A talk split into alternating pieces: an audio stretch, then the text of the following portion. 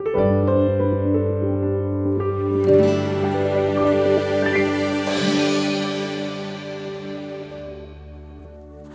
ನಾಮಕ್ಕೆ ಸ್ತೋತ್ರವಾಗಲಿ.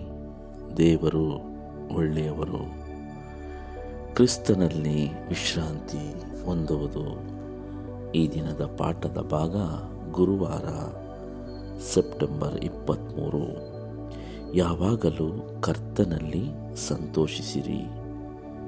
ಪ್ರಿಯರೇ, ಈಗ ಬಂದಿರುವ ಮೊಬೈಲ್ ಸೆಟ್ಗಳು ಅನೇಕ ಆ್ಯಪ್ಗಳನ್ನು ನಾವು ನೋಡುವಾಗ ಅವುಗಳಲ್ಲಿ ಗೂಗಲ್ ನಕ್ಷೆಗಳು ಬಹಳ ಹೆಚ್ಚಾಗಿ ಬಳಸಲ್ಪಡುವ ಆ್ಯಪ್ಗಳಲ್ಲಿ ಒಂದಾಗಿದೆ.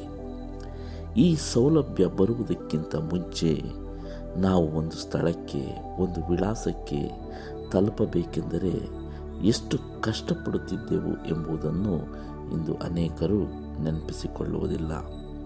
ಈಗ ಈ ಗೂಗಲ್ ನಕ್ಷೆಗಳನ್ನು ಬಳಸಿಕೊಂಡು ಯಾವುದೇ ಅಪರಿಚಿತ ಸ್ಥಳಕ್ಕೆ, ಗೊತ್ತಿಲ್ಲದ ವಿಳಾಸಕ್ಕೆ ವಿಶ್ವಾಸಪೂರ್ಣವಾಗಿ ಹುಡುಕಾಡದೆ ಯಾವುದೇ ತೊಂದರೆ ಇಲ್ಲದೆ ಸುಲಭವಾಗಿ ನಾವು ತಲುಪುತ್ತೇವೆ.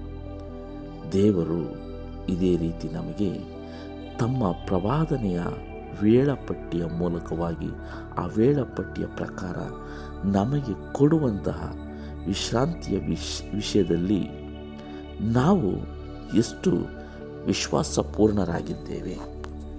ಹೌದು ಪ್ರಿಯರೇ, ಈ ದಿನ ನಾವು ಒಂದು ವಿಳಾಸಕ್ಕೆ ತಲುಪಬೇಕೆಂದರೆ ಬಹಳ ಸುಲಭವಾಗಿ ಮೊಬೈಲ್ ಆ್ಯಪ್ನಲ್ಲಿ ನಾವು ಆ ಗೂಗಲ್ ನಕ್ಷೆಯನ್ನು ಬಳಸಿಕೊಂಡು ಆ ಸ್ಥಳವನ್ನು ತಲುಪಬಹುದು. ಅದೇ ರೀತಿ ಈ ಲೋಕದಲ್ಲಿ ಬದುಕುವುದು ಹೇಗೆ? ಈ ಲೋಕದಲ್ಲಿ ಈ ಜನರ ಮಧ್ಯೆ ಜೀವಿಸುವುದು ಹೇಗೆ? ಇಂಥ ಒಂದು ಸಂದರ್ಭದಲ್ಲಿ ನಾವು ಸಂತೋಷ ಪಡುವುದು ಹೇಗೆ? ಅದೇ ರೀತಿಯಾಗಿ ನಾವು ನಿತ್ಯ ಶಾಶ್ವತವಾದ ವಿಶ್ರಾಂತಿಯನ್ನು ಪಡೆಯುವುದು ಹೇಗೆ ಎಂಬ ಎಲ್ಲ ವಿವರಗಳನ್ನು ಪ್ರವಾದನೆಯ ಮೂಲಕವಾಗಿ ಸತ್ಯವೇದದಲ್ಲಿ ದೇವರು ಮನುಷ್ಯರಿಗಾಗಿ ಕೊಟ್ಟಿದ್ದಾರೆ.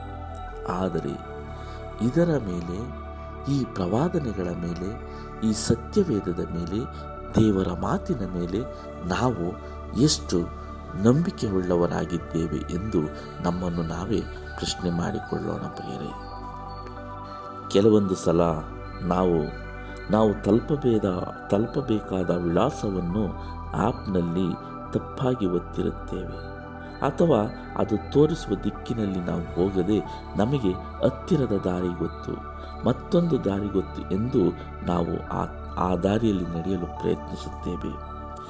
ಎರಡೂ ಸಂದರ್ಭಗಳಲ್ಲಿಯೂ ನಾವು ತಲುಪಬೇಕಾದ ವಿಳಾಸವು ತಪ್ಪಾಗಿ ಹೋಗುತ್ತದೆ. ಅಂತಹ ಸಂದರ್ಭದಲ್ಲಿ ನಮ್ಮ ಮನಸ್ಥಿತಿ ಖಂಡಿತವಾಗಿ ಶಾಂತಿಯನ್ನು ಕಳೆದುಕೊಳ್ಳುತ್ತದೆ.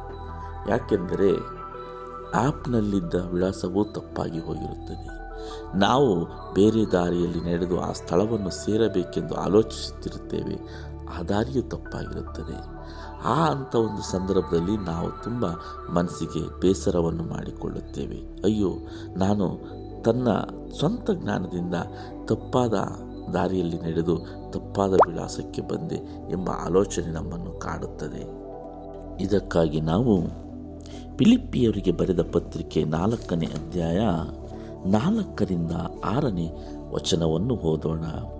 ಯಾವಾಗಲೂ ಕರ್ತನಲ್ಲಿ ಸಂತೋಷಿಸಿರಿ. ಸಂತೋಷ ಪಡಿರಿ ಎಂದು ತಿರುಗಿ ಹೇಳುತ್ತೇನೆ. ನಿಮ್ಮ ಸೈರಣೆಯು ಎಲ್ಲ ಮನುಷ್ಯರಿಗೆ ಗೊತ್ತಾಗಲಿ.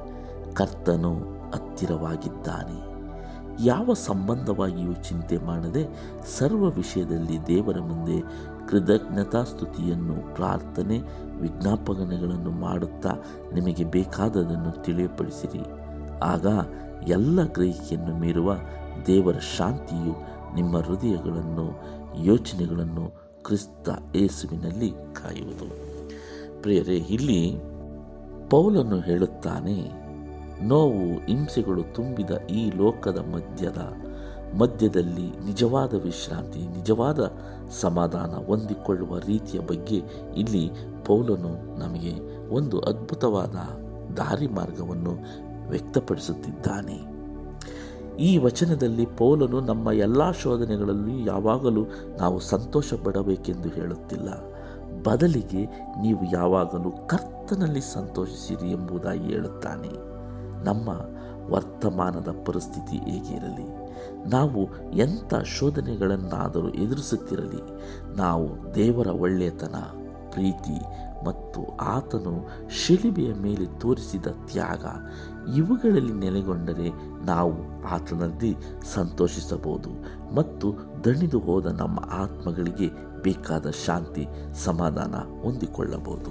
ಹೌದು ಪ್ರಿಯರೇ, ಈ ಒಂದು ನೋವು, ಹಿಂಸೆ, ತೊಂದರೆ ತುಂಬಿದ ಈ ಲೋಕದಲ್ಲಿ ನಾವು ಸಮಾಧಾನ ಹೊಂದುವುದು ಅಸಾಧ್ಯ. ಹಾಗಾಗಿ ನಾವು ನಮ್ಮ ಭಾರವನ್ನು ದೇವರ ಮೇಲೆ ಹಾಕಿ ದೇವರ ಪ್ರೀತಿ, ದೇವರ ತ್ಯಾಗ, ದೇವರ ಕರುಣೆ ಅವುಗಳನ್ನು ನಾವು ಧ್ಯಾನ ಮಾಡುವಾಗ ನಮ್ಮ ಹೃದಯದಲ್ಲಿ ನಮಗೆ ಗೊತ್ತಿಲ್ಲದಂತೆ ಶಾಂತಿ, ಸಮಾಧಾನ ಮೂಡುತ್ತದೆ ಎಂದು ಈ ವಚನ ಹೇಳುತ್ತದೆ. ಪ್ರಿಯರೇ, ನಮಗೆಲ್ಲ ಹೇಗೆ ನೋವುಗಳು, ಚಿಂತೆಗಳು, ಸಂಕಟಗಳು ಇದ್ದವೋ ಅದೇ ರೀತಿ ಸಹ ಪೌಲನಿಗೂ ಸಹ ಬಹಳ ಚಿಂತೆಗಳಿತ್ತು ಕಷ್ಟಗಳಿದ್ದವು, ತೊಂದರೆಗಳಿದ್ದವು. ಆದರೆ ಪ್ರೀತಿ ಸ್ವರೂಪನಾದ ದೇವರು ಅಂತಿಮವಾಗಿ ಎಲ್ಲವನ್ನು ನಿಯಂತ್ರಿಸುತ್ತಾನೆ.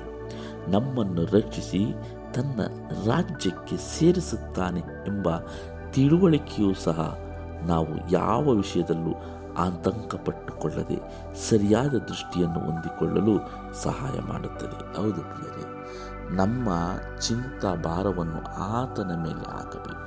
ನಮ್ಮ ಚಿಂತೆ ಭಾರವನ್ನು ಆತನ ಮೇಲೆ ಹಾಕುವುದು ಎಂದರೆ ದೇವರನ್ನು ನಾವು ತುಂಬ ಹತ್ತಿರದಿಂದ ಬಲ್ಲವಂತವರಾಗಿರಬೇಕು. ಯಾವಾಗಲೂ ನಾವು ದೇವರ ಬಗ್ಗೆ ಆಲೋಚಿಸುವಾಗ ಪವಿತ್ರಾತ್ಮನ ಮುಖಾಂತರ ನಮ್ಮ ಸಮಸ್ಯೆಗಳಿಗೆ ಪರಿಹಾರವನ್ನು ದೇವರು ಖಂಡಿತ ಒದಗಿಸಿಕೊಡುತ್ತಾರೆ.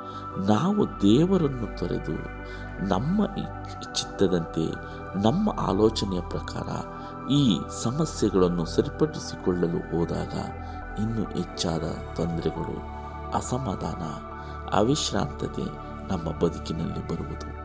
ನಮ್ಮಲ್ಲಿರುವ ಸಮಸ್ಯೆಗಳು ಏನೇ ಇರಲಿ, ಕಷ್ಟಗಳು ಏನೇ ಇರಲಿ, ತೊಂದರೆಗಳು ಏನೇ ಇರಲಿ, ದೇವರ ಬಳಿಗೆ ಹೋದಾಗ ಅವುಗಳನ್ನು ಹೀಗೆ ನಿಭಾಯಿಸುವುದು ಎಂಬ ಶಕ್ತಿಯನ್ನು ದೇವರು ಕೊಡುತ್ತಾರೆ.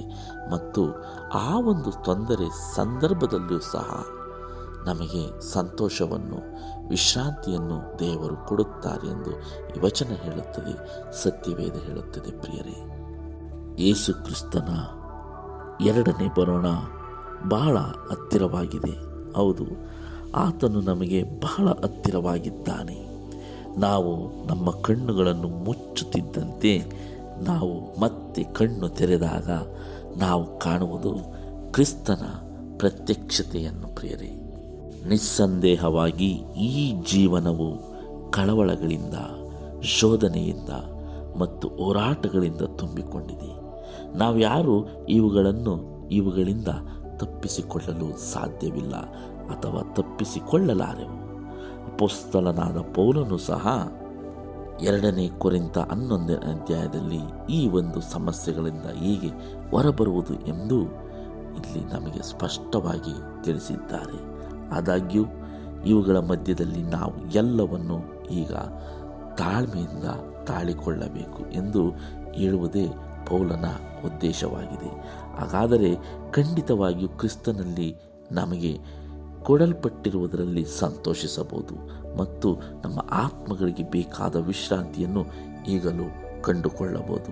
ಪಿಲಿಪಿಯರಿಗೆ ನಾಲ್ಕನೇ ಅಧ್ಯಾಯ ನಾಲ್ಕು, ಆರು ವಚನಗಳನ್ನು ನಾವು ಯಾವಾಗಲೂ ಓದುತ್ತಾ ಇದ್ದರೆ, ನಾವು ಯಾವುದೇ ಶೋಧನೆಗಳಲ್ಲಿ, ಕಷ್ಟ ಸಂಕಟಗಳಲ್ಲಿ ಸಿಲುಕಿಕೊಂಡಿದ್ದರೂ ಸಹ ಈ ಅದ್ಭುತವಾದ ವಾಕ್ಯಗಳು ನಮ್ಮ ಅನುಭವಕ್ಕೆ ಈಗಲೇ ತಂದುಕೊಳ್ಳಲು ಯಾವ ರೀತಿಯಲ್ಲಿ ನಮಗೆ ಅನ್ವಯ ಆಗುತ್ತದೆ ಎಂಬುದನ್ನು ಆಲೋಚಿಸಬೇಕು. ಹೌದು ಪ್ರಿಯರೇ ಪಿಲಿಪಿಯರಿಗೆ ನಾಲ್ಕನೇ ಅಧ್ಯಾಯ ನಾಲ್ಕು ಆರರಲ್ಲಿ ಬರೆದಿರುವ ವಾಕ್ಯಗಳನ್ನು ನಾವು ಪ್ರಸ್ತುತ ಈ ಒಂದು ಕಷ್ಟಗಳು, ಸಮಸ್ಯೆಗಳು ಈ ಒಂದು ಸಂಶೋಧನೆಗಳಲ್ಲಿ ಶೋಧನೆಗಳಲ್ಲಿ ಸಿಲುಕಿಕೊಂಡಿರುವಂಥವರು ಕಷ್ಟ ಸಂಕಟಗಳಲ್ಲಿ ಇರುವವರು ಈ ವಾಕ್ಯಗಳನ್ನು ಓದಿದಾಗ ಆ ವಾಕ್ಯವು ನಮಗೆ ಒಂದು ಆಧರಣೆಯನ್ನು ನೀಡುತ್ತದೆ, ಒಂದು ವಿಶ್ವಾಸವನ್ನು ನೀಡುತ್ತದೆ. ಈ ಒಂದು ಸಂದರ್ಭದಲ್ಲಿ ಹೇಗೆ ದೇವರ ಜೊತೆ ನಾವು ಸಂತೋಷವಾಗಿ ಬದುಕುವುದು ಎಂಬುದನ್ನು ಕಲಿಸಿಕೊಡುತ್ತದೆ. ಎಲ್ಲದಕ್ಕಿಂತ ಹೆಚ್ಚಾಗಿ ನಮಗೆ ಶಾಶ್ವತವಾದ ವಿಶ್ರಾಂತಿ ಅಗತ್ಯವಿದ್ದರೆ ನಾವು ಯೇಸು ಕ್ರಿಸ್ತನ ಎರಡನೇ ಬರೋಣದಲ್ಲಿ ಆತನ ಜೊತೆ ನಿಲ್ಲುವುದಕ್ಕೆ ಯಾವ ರೀತಿ ಪ್ರಯಾಸ ಪಡಬೇಕು ಆ ಪ್ರಯಾಸವನ್ನು ನಾವು ಪಡಲೇಬೇಕು. ಆ ಪ್ರಯಾಸ ಪಟ್ಟಾಗ ಮಾತ್ರ ನಮಗೆ ಶಾಶ್ವತವಾದ ವಿಶ್ರಾಂತಿ. ಹಾಗೂ ಈ ಲೋಕದಲ್ಲಿ ನಾವು ಯಾವಾಗಲೂ ಕ್ರಿಸ್ತನಲ್ಲಿ ಸಂತೋಷಪಟ್ಟರೆ, ಈ ಲೋಕದಲ್ಲಿ ಏನೇ ಸಮಸ್ಯೆಗಳಿದ್ದರೂ ಆ ಸಮಸ್ಯೆಗಳ ಮಧ್ಯದಲ್ಲೂ ನಮಗೆ ಸಂತೋಷವನ್ನು ಕೊಡಲು ದೇವರು ಶಕ್ತರಾಗಿದ್ದಾರೆ ಎಂದು ಈ ವಚನಗಳು ನಮಗೆ ತಿಳಿಸಿಕೊಡುತ್ತವೆ ಪ್ರಿಯರೇ. ಮತ್ತೆ ಮುಂದಿನ ಪಾಠದಲ್ಲಿ ನಾವು ಭೇಟಿಯಾಗೋಣ.